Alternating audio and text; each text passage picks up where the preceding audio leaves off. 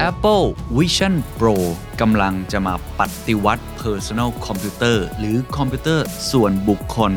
อีกครั้งใช่หรือไม่ หรือนี่คือปฐมบทของการเสพสื่ออีกครั้งหนึ่ง นับตั้งแต่ iPhone เกิดขึ้น แล้วก็ปฏิวัติวงการไปตลอดการ หลายคนก็ตั้งคำถามมาตลอดนะครับว่า the next era คืออะไร เขาใช้คำนี้เขาใช้นิยามสิ่งที่เขาทำอยู่ว่ามันคือ spatial computing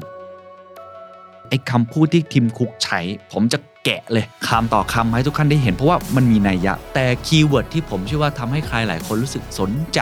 คือคำนี้ครับ familiar yet revolutionary This is the Standard Podcast. The Secret Sauce. Executive Espresso สวัสดีครับ ผมเคนนักครินทร์และนี่คือ The Secret Sauce Executive Espresso สรุปความเคลื่อนไหวในโลกเศรษฐกิจธุรกิจ แบบเข้มข้นเหมือนเอสเปรสโซให้ผู้บริหารอย่างคุณไม่พลาดประเด็นสำคัญ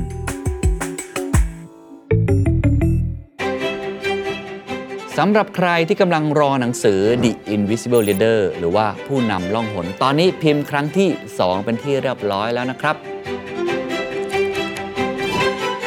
วางจำหน่ายแล้วคุณสามารถหาได้ 2 ช่องทางนี้นะครับ ช่องทางแรกครับ Line Shop ครับของ The Secret Sauce เองนะฮะ แอดไลน์ตาม QR Code ที่อยู่ในคลิปได้เลย หรือว่ากดลิงก์ในคอมเมนต์ได้เช่นกัน อันที่ 2 ครับ ตามคำเรียกร้องครับ ร้านหนังสือชั้นนำใกล้บ้านคุณตอนนี้มีให้ไปซื้อเรียบร้อยแล้วนะครับ ไม่ว่าจะเป็นคิโนคุนิยะ B2S C1 หรือว่าร้านไหนอินครับ โดยหนังสือจะทยอยเข้าสาขาใกล้บ้านคุณ ตั้งแต่เดือนพฤษภาคมนี้เป็นต้นไปครับ พิเศษครับสำหรับลูกค้าองค์กรที่อยากสั่งซื้อเกิน 10 เล่มขึ้นไป เรามีส่วนลดพิเศษให้กับคุณด้วยครับ ติดต่อมาทาง Line ของ The Secret Sauce ได้เลยครับ มาเรียนรู้ความเป็นผู้นำล่องหนด้วยกันนะครับ Apple Vision Pro กำลังจะมาปฏิวัติ Personal Computer หรือคอมพิวเตอร์ส่วนบุคคลอีกครั้งใช่หรือไม่ หรือนี่คือปฐมบท ยุคใหม่ของการเสพสื่อเสพคอนเทนต์อีกครั้งหนึ่งครับ ทุกท่านผมเชื่อว่าวันนี้ครับ ที่มีการเปิดตัวอุปกรณ์ใหม่ headset ของ Apple Vision Pro ซึ่งต้องบอกว่าใครๆก็เอาไปเปรียบเทียบกับเจ๊ไฝใช่ไหมฮะเป็นแว่นตาเหมือนกับแว่นตา augmented reality แต่สิ่งที่มันน่าสนใจแล้ววันนี้อยากจะมาเล่าสู่กันฟังคืออย่างนี้ครับ ผมคิดว่า นับตั้งแต่สมาร์ทโฟนเกิดขึ้น 10 กว่าปีที่แล้ว นับตั้งแต่ iPhone เกิดขึ้น แล้วก็ปฏิวัติวงการไปตลอดกาลทำให้ทุกคนสามารถเข้าถึงอินเทอร์เน็ตได้ง่ายขึ้น เข้าถึงโซเชียลมีเดียได้ง่ายขึ้น เข้าถึงการช้อปปิ้งออนไลน์ได้มากขึ้น เป็นจุดที่เปลี่ยนพฤติกรรมผู้บริโภคไปตลอดกาลจากไอสมาร์ทโฟนเครื่องนั้นก็คือ iPhone รุ่นแรก หลายคนก็ตั้งคำถามมาตลอดนะครับว่า the next era คืออะไร เพราะว่ามือถือมันมาสุดแล้วอะเราจะดูซัมซุงเราจะดู iPhone เราจะดูหัวเว่ยจะดู Oppo มันก็สุดแล้วอะคือเป็นการเพิ่มฟีเจอร์ บางฟีเจอร์มากกว่า ไม่ได้มีอะไรที่เป็นการปฏิวัติวงการ ในตลอด 10กว่าปีที่ผ่านมา ผมว่าเราเห็น 2 device ที่ขึ้นมาแล้วก็ค่อนข้างที่จะเปลี่ยนแปลงเยอะ แต่ก็ยังไม่ถึงขั้นใช้คำว่า revolutionize คือปฏิวัติสักเท่าไหร่ อันแรกก็คือตัวแท็บเล็ตใช่ไหมก็คือพวก iPad ต่างๆ แท็บเล็ตของรุ่นอื่นๆ ก็ถือว่าเข้ามาเปลี่ยนแปลงพอสมควร แต่มันไม่ถึงขั้นแบบปฏิวัติ เช่นเดียวกันกับเจ้านี้ฮะก็คือสมาร์ทวอชสมาร์ทวอชก็เปลี่ยนแปลงเยอะมากเหมือนกัน คน concern เรื่องสุขภาพ แต่มันก็ยังไม่ถึงขั้นเป็นเรียกว่า personal computer ที่มันเปลี่ยนแปลงวิถีชีวิตของเราไปตลอดกาล เพราะเราก็ยังใช้เจ้าโทรศัพท์มือถือที่เป็นสมาร์ทโฟนอยู่ แต่ว่าวันนี้ครับ ผมคิดว่าหลายคนจับตามมองการเปิดตัว product ใหม่ของ Apple Vision Pro ในครั้งนี้มาก ๆ เพราะหลายคนเชื่อว่ามันน่าจะถึงจุดเปลี่ยนทางประวัติศาสตร์ ของ personal computer อีกครั้งหนึ่ง ถ้าเขาทำได้สำเร็จ วันนี้เลยอยากจะมาชวนคุยกัน ก่อนอื่นเนี่ยผมคิดว่าสิ่งสำคัญต้องไปดูก่อนคือไอ้คำพูดที่ทิมคุกใช้ ผมจะแกะเลยคำนะคำต่อคำให้ทุกท่านได้เห็น เพราะว่ามันมีนัยยะพอสมควร และมันต่างอย่างไรจาก Metaverse ของ มาร์คซักเกอร์เบิร์กเมตาต่างๆทำไมมันถึงมีความแตกต่างนะครับ ซึ่งงานนี้ก็คือ Worldwide Developers Conference 2023 ซึ่งเขาก็เปิดตัวหลาย product เนาะ iOS อันใหม่ iPhone รุ่นใหม่อะไรก็ว่ากันไป แต่ว่าไฮไลท์มันคืออันนี้ เขาใช้คำนี้เขาใช้นิยามสิ่งที่เขาทำอยู่ว่ามันคือ spatial computing ผมฟังครั้งแรกยอมรับครับ นึกว่ามันคือ spatial ครับ S P E C I A L เอ้ฟังไปฟังมา มันไม่ใช่ฮะ แล้วตลอดเกือบเกือบชั่วโมงที่มีคนมาพูดเรื่องฟีเจอร์เขาเต็มไปหมดเลยเนี่ยเขาไม่ได้พูดคำว่า special ผมอาจจะออกเสียงไม่ตรงนะ เพราะมันคล้ายกันมากเลยขออภัยทุกท่านนะ แต่จริง ๆ มันสะกดอย่างนี้ครับ มันสะกดว่า S P A T I A L นะผมไปเสิร์ชมาแล้วว่ามัน pronunciation ยังไง เขาบอกมันคือ special computing ออกไปก็มันมีประโยชน์แล้วอาจจะมองเอาเอาว่าเป็นคนละคำศัพท์คำศัพท์นี้ไปเสิร์ชในวิกิพีเดียก็จะเห็นนะครับว่าเป็นคนที่นิยามคำนี้ไว้ตั้งแต่ประมาณ 10 กว่าปีที่แล้ว นิยามว่ามันคือการที่มนุษย์เราเนี่ยนะ input นะระบบคอมพิวเตอร์ซิสเต็มต่างๆ ด้วยการใช้ร่างกายของเรา จะเป็นตา จะเป็นมือ จะเป็นหัว จะเป็นเสียง เพื่อทำให้เกิดเป็น space ขึ้นมา space ที่มัน infinite นะที่มันมันไม่สิ้นสุดเลย ไม่เหมือนกับหน้าจอคอมพิวเตอร์หรือว่าหน้าจอทั่ว ๆ ไป ซึ่งอันนี้แหละครับเขาเลยใช้คำนี้ก็คือ spatial computing เขาพูดอย่างนี้ทิมคุกบอกว่า in the same way that Mac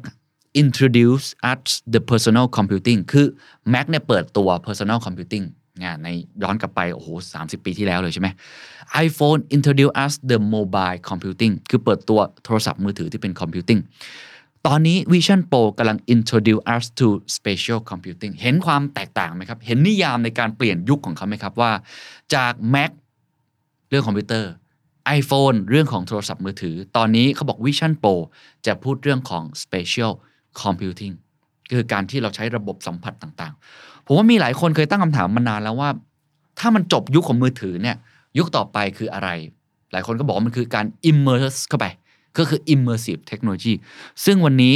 มันน่าสนใจตรงนี้ เพราะผมจะเปรียบเทียบกับเมตาก่อนเลย ตอนที่เมตาพูดเรื่องแว่น AR หรือว่าแว่น VR ของเขาเนี่ยที่ชื่อว่า Meta Quest เนี่ยฮะเขาพยายามจะสื่อสารกับพวกเรานะครับว่าเขากำลังจะมุ่งไปทาง Metaverse คือเข้าไปสร้างโลกใหม่ หลายคนใช้คำว่าโลกเสมือนจริง โลกที่ 2 ความจริงที่เป็น extend reality ความจริงอีกแบบหนึ่งอะไรอย่างนั้นก็ว่ากันไปนะครับ แต่ว่าสำหรับ Apple เนี่ยเขาใช้คำเหล่านี้น้อยมาก Metaverse Virtual Reality หรือว่า Jumping into New World เนี่ยผมได้ยินทีมคุกพูดคำว่า AR สองครั้งเท่านั้นที่เขาพูด คือครั้งแรกที่เขาพูดเลย ประโยคแรกๆ เพราะว่าเขาต้องการดึงให้เราเข้าใจว่าไอ้แว่นเนี่ยมันคืออะไรกันแน่ หลังจากนั้นเราจะไม่ค่อยได้ยินนะครับ เพราะฉะนั้นมันน่าสนใจตรงที่ว่า นี่คือมิติใหม่ของเครื่องมือในการเสพสื่อเสพคอนเทนต์การทำงานทุกรูปแบบที่เป็นเหมือนกับเพอร์ซันอลของเราจริงๆ แต่เขาไม่ได้พูดถึงความจริงที่มันไกลมากๆครับ เขากำลังพูดถึงการที่แค่ขยายต่อจากสิ่งที่เราเป็นอยู่แล้ว ตั้งแต่ iPhone iPad MacBook iPod Apple Watch ครั้งนี้น่าสนใจว่าเขาจะปฏิวัติได้มากน้อยแค่ไหน แต่ keyword ที่ผมเชื่อว่าทำให้ใครหลายคนรู้สึกสนใจ ไอ้เจ้า Vision Pro อันนี้มาก ๆ คือคำนี้ครับ familiar yet revolutionary เขาไม่ใช้คำว่ามัน revolutionary ไปเลย คือปฏิวัติไปเลย ซึ่งอันนั้นน่ะ Metaverse พยายามใช้คำนั้น พอสมควรคือมันมันมันเหมือนเปลี่ยนแปลงอย่างฉับพลัน แต่อันนี้เขาใช้คำว่า เฮ้ย คุณยังคุ้นเคยอยู่อะ familiar ฮะคือเฮ้ยมันยังคุ้นคุ้นๆอยู่นะ คุณก็เหมือนใช้โทรศัพท์มือถือปกติอะแต่เป็นโทรศัพท์มือถือที่หน้าจอมันขยายใหญ่ขึ้นเท่านั้นเอง ซึ่งเดี๋ยวจะเล่าต่อนะครับว่าความน่าสนใจของมัน และความเสี่ยงหรือถ้ามันไม่เกิดขึ้นเนี่ยมันจะไม่เกิดขึ้นเพราะอะไร แต่สำหรับผม เป็นจุดเปลี่ยนที่น่าสนใจมากๆนะครับอะมาถึงตรงนี้ฮะเราเล่าต่อครับว่าคุณทิมคุกที่เขาพูดประโยคแรกที่ผมว่ามีคำว่า augmented reality เขาพูดว่าอะไรเขาบอก Vision Pro is the new kind of computer ดูคำที่เขาใช้ครับ คือคอมพิวเตอร์อีกประเภทหนึ่ง that augments reality by seamless blending the real world with the digital world that augments reality by seamlessly blending the real world with the digital world. It's the first Apple product you look through and not at. Vision Pro feels familiar, yet it's entirely new. เห็นไหมใช้คำว่า augmented reality ที่ blend นะโลก ระหว่างโลกจริงกับโลกดิจิตอลเข้าไป โดยแบบไร้รอยต่อคือ seamless แล้วก็ใช้คำว่า familiar yet entirely new คือยังคุ้นๆอยู่ แต่ทุกอย่างดูใหม่ ผมคิดว่าคำที่เขาใช้เหล่านี้ค่อนข้างระมัดระวังในตัวเอง คือเขาพยายามไม่พยายามจะบอกนะครับว่ากำลังจะไปสู่โลกใหม่เหมือนที่ Metaverse เคยทำก็เลยเทียบกันสนุกๆครับว่า ถ้าเป็นของโลก Vision Pro เนี่ยเขาใช้คำว่า คุณยังสามารถที่จะ see your world and everything in it คือยังเห็นโลกเหมือนที่เราเคยเห็นนั่นแหละ แต่ของ Metaverse เขาจะใช้คำอีกแบบหนึ่งเขาใช้คำว่า get even more real คือทำให้ความจริงมันมันจริงมากขึ้น อีกอันนึงครับ เขาใช้คำว่า Apple คือ apps live in your space อ่าก็คือยังอยู่ในใน space อยู่ของคุณ เป็น space ของคุณเองนะแต่สำหรับ MetaQuest เขาใช้คำว่า transform your home into a virtual playground ก็คือเปลี่ยนบ้านของคุณให้กลารเป็น playground เห็นคำที่เขาใช้ไหมครับ Apple พยายามจะยึดบางสิ่งบางอย่างที่คุณคุ้นเคยเอาไว้ ก็คือเรื่องของ your space นะฮะเรื่องของสิ่งที่คุณมันยังคุ้นเคยอยู่ อันเนี้ยเป็นสิ่งที่ผมคิดว่า ผมสังเกตเห็น แล้วทำให้เราสัมผัสได้นะครับว่าเขาพยายามเชื่อมโลกจริงที่เราเป็นอยู่ โดยที่ไม่ได้กระโดดเข้าไปโลกใหม่ แบบฉับพลันพันด่วนทันที ขอเล่าข้ามอีกนิดนึงนะ เดี๋ยวผมจะเล่าเรื่องนี้อีกทีอีกทีหนึ่งแต่ว่าพอยหนึ่งที่ผมเห็นก็คือเขาอธิบาย product ไปเรื่อยๆเนี่ยฟีเจอร์มีมากมายนะครับเต็มไปหมดที่เขาจะทำแต่เขายกตัวอย่างฟีเจอร์หนึ่งเร็วมากๆ จู่ๆก็โผล่มาอันแรก ๆ เลย คือฟีเจอร์เพื่อทำให้คุณนั้นสามารถ mindful ตัวเองได้ mindfulness นะครับเจริญสติ นั่งสมาธิ เขาพยายามจะบอกไอ้เครื่องเนี้ยมันทำให้คุณนั่งสมาธิได้ดีขึ้น ทำไมต้องรีบพูดตรงนี้ เพราะเขารู้ครับว่า คนค่อนข้างจะ against หรือต่อต้านอุปกรณ์ลักษณะนี้ เพราะมันเหมือนแบบทำไมฉันต้องไปอีกโลกหนึ่งด้วยทำไมฉันต้องทำให้ตัวเอง ข้ามไปสู่อีกโลกที่ฉันอาจจะไม่อยากไปแบบหนัง Ready Player One ก็ได้ ซึ่งอันนั้นเป็นสิ่งที่ Metaverse ของคุณมาร์คซักเกอร์เบิร์กพยายามทำแล้วก็ต้องพูดตามตรงว่ามันอาจจะไม่ได้ เรียกว่าสำเร็จมากนักในตลอดปี 2 ปีที่ผ่านมาเรื่องของโลก Metaverse อะเรากลับมากันต่อนะครับ นั่นคือ point แรกที่ผมอยากให้เห็น อีกอันนึงคือ positioning ของมันครับ positioning ของเจ้า Vision Pro ทำไมผมถึงคิดว่ามันน่าสนใจ แล้วผมต้องรีบมาเล่าให้กับทุกท่านฟัง คือประโยคนี้ครับ ทิมคุกบอกว่า you will no longer limited by display คุณจะไม่ถูกจำกัดเลยฮะ ด้วย display แบบเดิมๆ ก็คือโทรศัพท์มือถือ ด้วย display แบบเดิมๆ ก็คือ iPad ด้วย display แบบเดิมๆ ก็คือ Mac ทั่วๆ ไป your surrounding become a infinite canvas ใช้คำนี้เลยครับ infinite canvas ผมว่านี่คือ positioning ที่น่าสนใจตอนผมฟังครั้งแรก ผมวง keyword อันนี้ไว้ตัวโตๆพอๆกับ spatial computing เพราะคำว่า infinite canvas มันตอบโจทย์ pain point เรามากกว่า ปกติแล้วเราดูหน้าจอคอมพิวเตอร์ มันมันยังไม่เต็มอะถูกไหมเราอยากเห็นหน้าจอใหญ่ๆแล้วผมอยากดูบอลใหญ่ ๆอะคุณอยากเล่นเกมแบบมันๆใช่ไหมประชุมเนี่ยอยากเห็นภาพที่มัน เข้าใจง่ายมากขึ้น เวลาคุณทำเรื่องของการเรียนการสอนอะคุณอยากสอนจริงว่าต้นไม้มันเป็นยังไงอะมันสามารถขึ้นเป็น 3D ขึ้นมาได้ตรงหน้าคุณ เพราะฉะนั้นสิ่งทั้งหมดนี้ที่พูดมาจะดูหนังจะฟังเพลงจะประชุมจะช้อปปิ้งมันยังมี pain point ของคนอยู่คือ หน้าจอมันยังไม่ใหญ่มากพอ หรือมันยังให้สัมผัสของเราที่ยังเติมเต็มได้มากขึ้น ซึ่งตรงกันข้ามต้องย้ำอีกครั้งนะว่ามันไม่เหมือนกับโลกเมตาเวิร์สที่พาเป็นเป็นตัวอวตารอีกแบบหนึ่งที่เราอาจจะไม่คุ้นเคย แต่นี้มันคือโลกเดิมครับ คุ้นเคยเพียงแต่มันขยายใหญ่ขึ้น คุณดูหนังได้จอใหญ่ขึ้น และไม่ต้องมีจอทีวีด้วย นั่งอยู่เฉยๆก็สามารถมีจอนะครับ เสมือนจริงขึ้นมาได้ ผมเลยคิดว่าเขาฉลาดมาก ที่เขาใช้คำว่า a infinite canvas แต่ต้องดูต่อไปว่าเขาทำได้จริงหรือเปล่านะครับ ทีนี้คุยกันต่อครับว่า แล้วศักยภาพของมันคืออะไรไอ้เจ้าคอมพิวเตอร์แห่งอนาคตอะมันจะเป็นยังไงเหรอ มันมีฟังก์ชันอะไรที่ผมคิดว่ามันน่าสนใจบ้าง เราแบ่งประเภทของมันอาจจะไม่ได้แบ่งตามที่เขาแบ่งมา แต่เราแบ่งตามสิ่งที่มันน่าสนใจแล้วกันนะครับ ออกมาประมาณ3 4ข้อ อันแรกคืออัปเกรดโลกจริงปลดล็อกศักยภาพของแอปพลิเคชัน สิ่งที่เขาโชว์ครับ ก็คือศักยภาพเหมือนเดิมเลยครับ ในการเป็น personal computer ของเรา เพียงแต่มันอัปเกรดขึ้นเหมือนมือถือเราปกติเลยทำอะไรบ้างครับ มันจะมีแอปขึ้นมาเลยฮะทั่วๆไปเลย ตอบแชท FaceTime ทั่วไปดูภาพยนตร์ด้วยจอขนาดยักษ์มากขึ้น เชื่อมต่อกับผู้คน คือทำอะไรหลายอย่างที่คุณเคยทำแม้กระทั่งการอ่านหนังสือพิมพ์ การอ่านเว็บไซต์ อันนี้ได้ใจผมเพราะว่าน่าสนใจหลายครั้งเนี่ยมันอ่านในหน้าจอมันเล็ก แม้แต่เป็น MacBook เนี่ยแต่ถ้าเกิดลองคิดภาพมันเหมือนเป็นผืนผ้าใบขนาดใหญ่ ผมสามารถอ่านข่าว Standard อะแบบที่เป็นเหมือนอ่านในโปสเตอร์ขนาดใหญ่ได้ ได้โอ้มันจะมันจะสะใจแค่ไหนอะทีม art สามารถวางกราฟิกแบบใหญ่ ๆ แบบนั้นได้ อันนี้คือฟังก์ชันทั่วๆไปเพียงแต่ว่ามันทลายโลก 2 มิติกับ 3 มิติ เอาโลกดิจิตอลเข้ามาในโลกจริงของเรานะครับอย่างเคสที่โชว์เนี่ยก็จะเป็นการส่งไฟล์ 3D ที่คุณสามารถเอามาใช้ทำงานต่อได้เลยนะครับ ซึ่ง Vision Pro เนี่ยมันก็จะรองรับแอปพลิเคชันของเราที่ใช้ในชีวิตประจำวันปกติอยู่แล้ว Facebook Line Zoom Microsoft Teams ก็สามารถทำงานไปพร้อม ๆ กันได้ หรือว่าจะทำอย่างอื่นก็ได้ เหมือนเอาหน้าจอ Mac เนี่ยมาขยายแล้วก็อยู่รอบตัวเราเป็นแบบ immersive เทคโนโลยีเลยกลายเป็น workspace หรือว่า playground ส่วนตัวได้ทันทีนะครับ อันนี้มีคอลัมนิสต์ท่านหนึ่งใน Forbes เขียนที่น่าสนใจ เขาบอกว่าเขาได้ลองเข้าไปดูในเดโมแล้ว แล้วก็ได้ลองใช้ไอ้เจ้า Vision Pro แล้วแล้วเขาก็ต้องบอกว่าตอนนี้เนี่ยเขาลอง headset หลาย ๆ เจ้าแล้วในท้องตลาด แต่ว่า ไม่มีเจ้าไหนเลยครับ ที่ทำได้เท่ากับ Apple อ่าก็ต้องไปอ่านเอาเองว่าอวยแค่นี้อวยมากไปหรือเปล่า อันนี้ลองต้องไปอ่านเองนะ แต่ว่าเขาบอกว่าประสบการณ์ที่เขาให้เนี่ยมัน amazing มาก ๆ แล้วก็มัน transformational มาก ๆ แล้วก็สิ่งนี้แหละที่มันน่าสนใจ นี่คืออันแรก เพราะฉะนั้นมันคือการใช้ชีวิตประจำวันของคุณปกติเลย แต่ทำให้มันดีขึ้นตอบโจทย์มากขึ้น ซึ่งผมคิดว่าอันเนี้ย ลองคิดภาพว่าถ้าราคามันถูกลงอะหลายคนรู้ราคาล้วแสนสองแสนสามบาทใช่ไหมถ้าราคามันถูกลง สมมติถูกลงมาระดับ2องสามหมื่นบาท หรือเท่า iPhone ก็ได้สามสี่หมื่นบาท แล้วถ้าเกิดว่าคนที่เขาไม่ได้เป็น early adopter สมมติว่าเป็นผู้สูงวัยอายุ 70 แล้วเขาดูหนังฟังเพลงอยู่แล้ว ดู Netflix อยู่แล้ว แค่ใส่อันนี้เข้าไป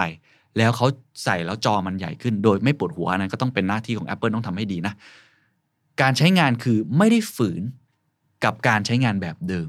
อันนี้ครับน่าสนใจว่าเขาจะทำได้ดีหรือเปล่านะครับ ซึ่งอันนี้จะน่าจะเป็นจุดที่จะเป็นสปริงบอร์ดของเขาได้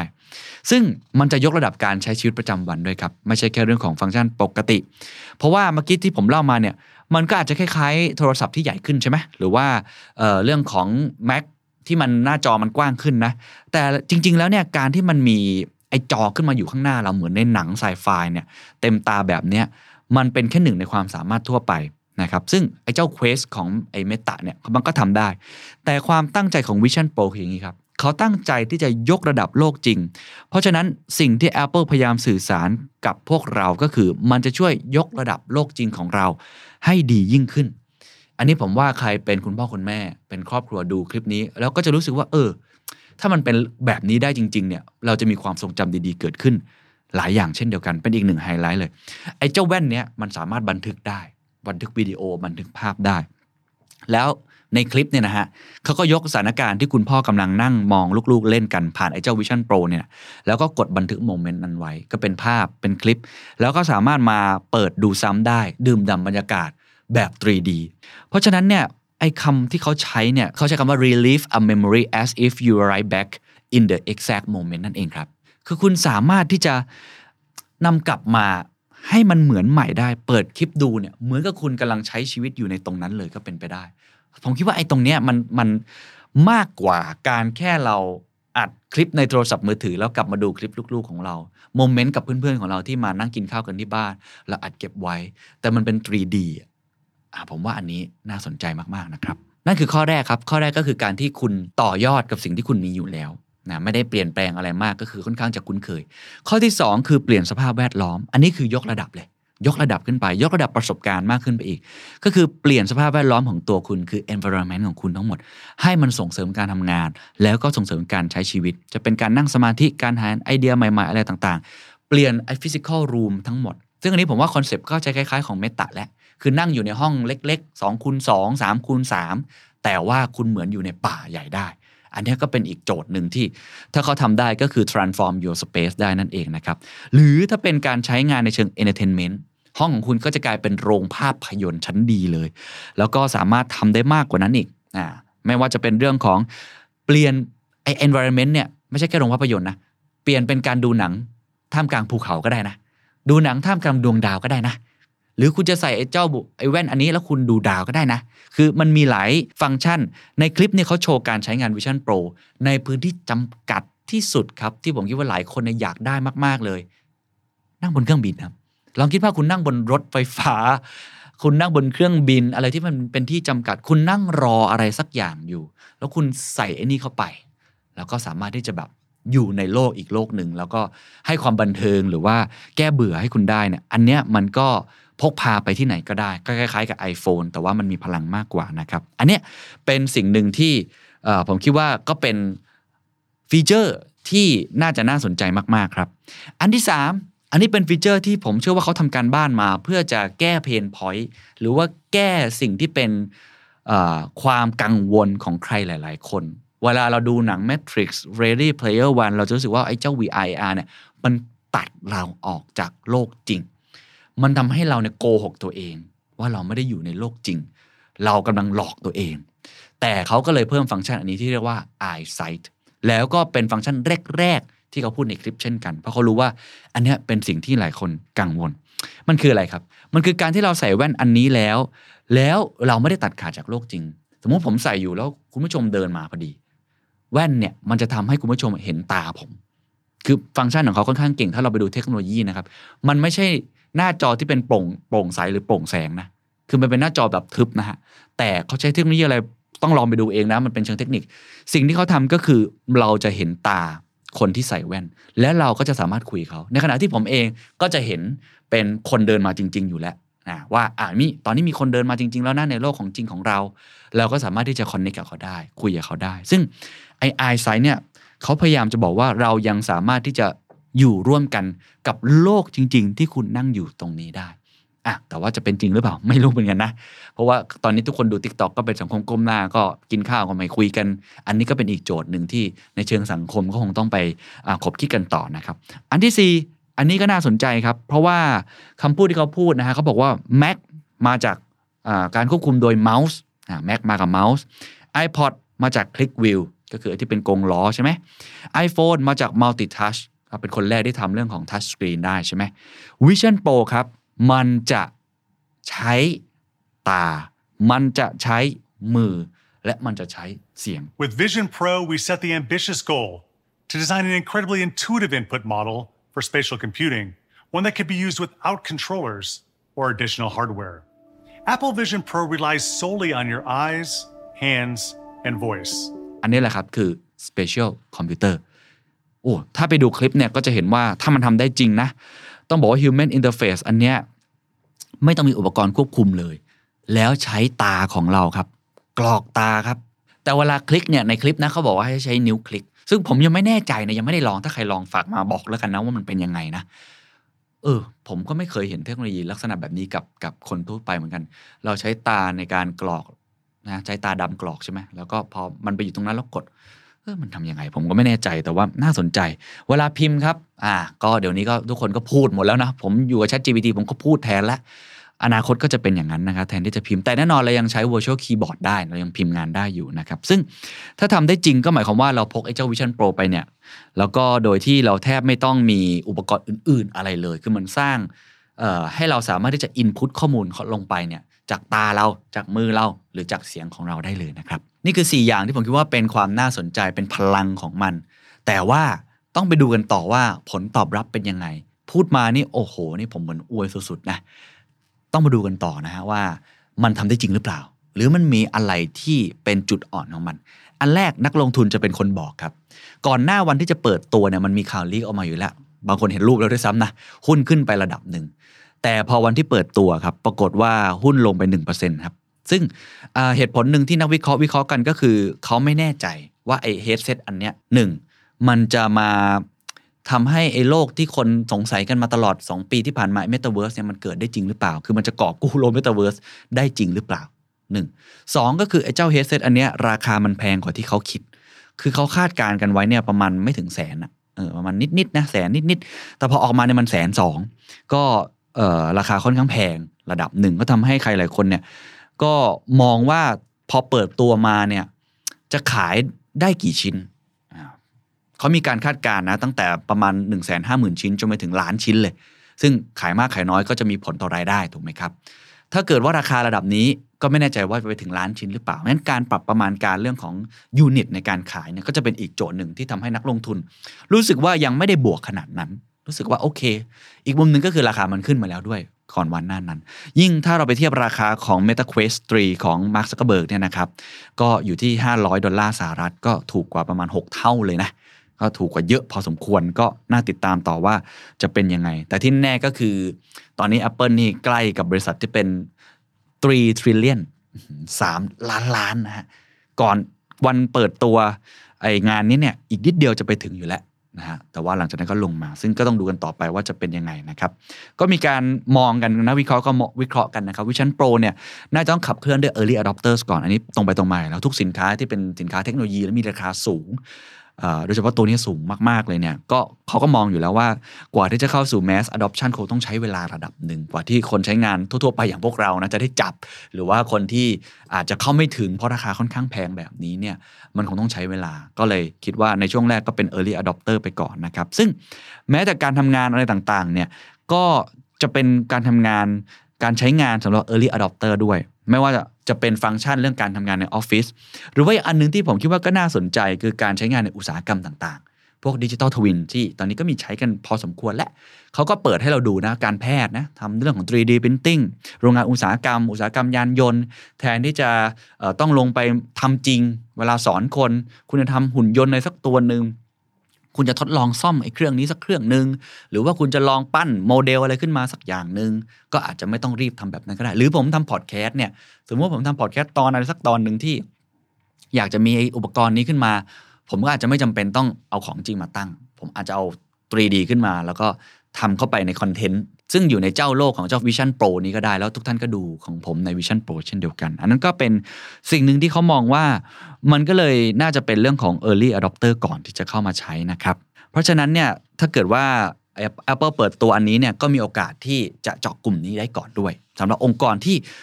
ล้ำๆอะหรือต้องใช้อะพูดตามตรงเนี่ย The Standard อย่างผมเองผมดูเนี่ยก็ต้องใช้ เพราะว่ามันอยู่ใกล้โลกของผมมากเลยนะ คือการเสพคอนเทนต์ มันคือดิจิทัลคอนเทนต์รูปแบบใหม่ หลังจากที่เราวนอยู่ในโทรศัพท์มือถือกันมาร่วม 10 ปีเนี่ย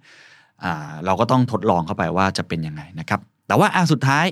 โจทย์โจทย์ละกันโจทย์ใหญ่ โจทย์ใหญ่คือจะสเกลได้อย่างไร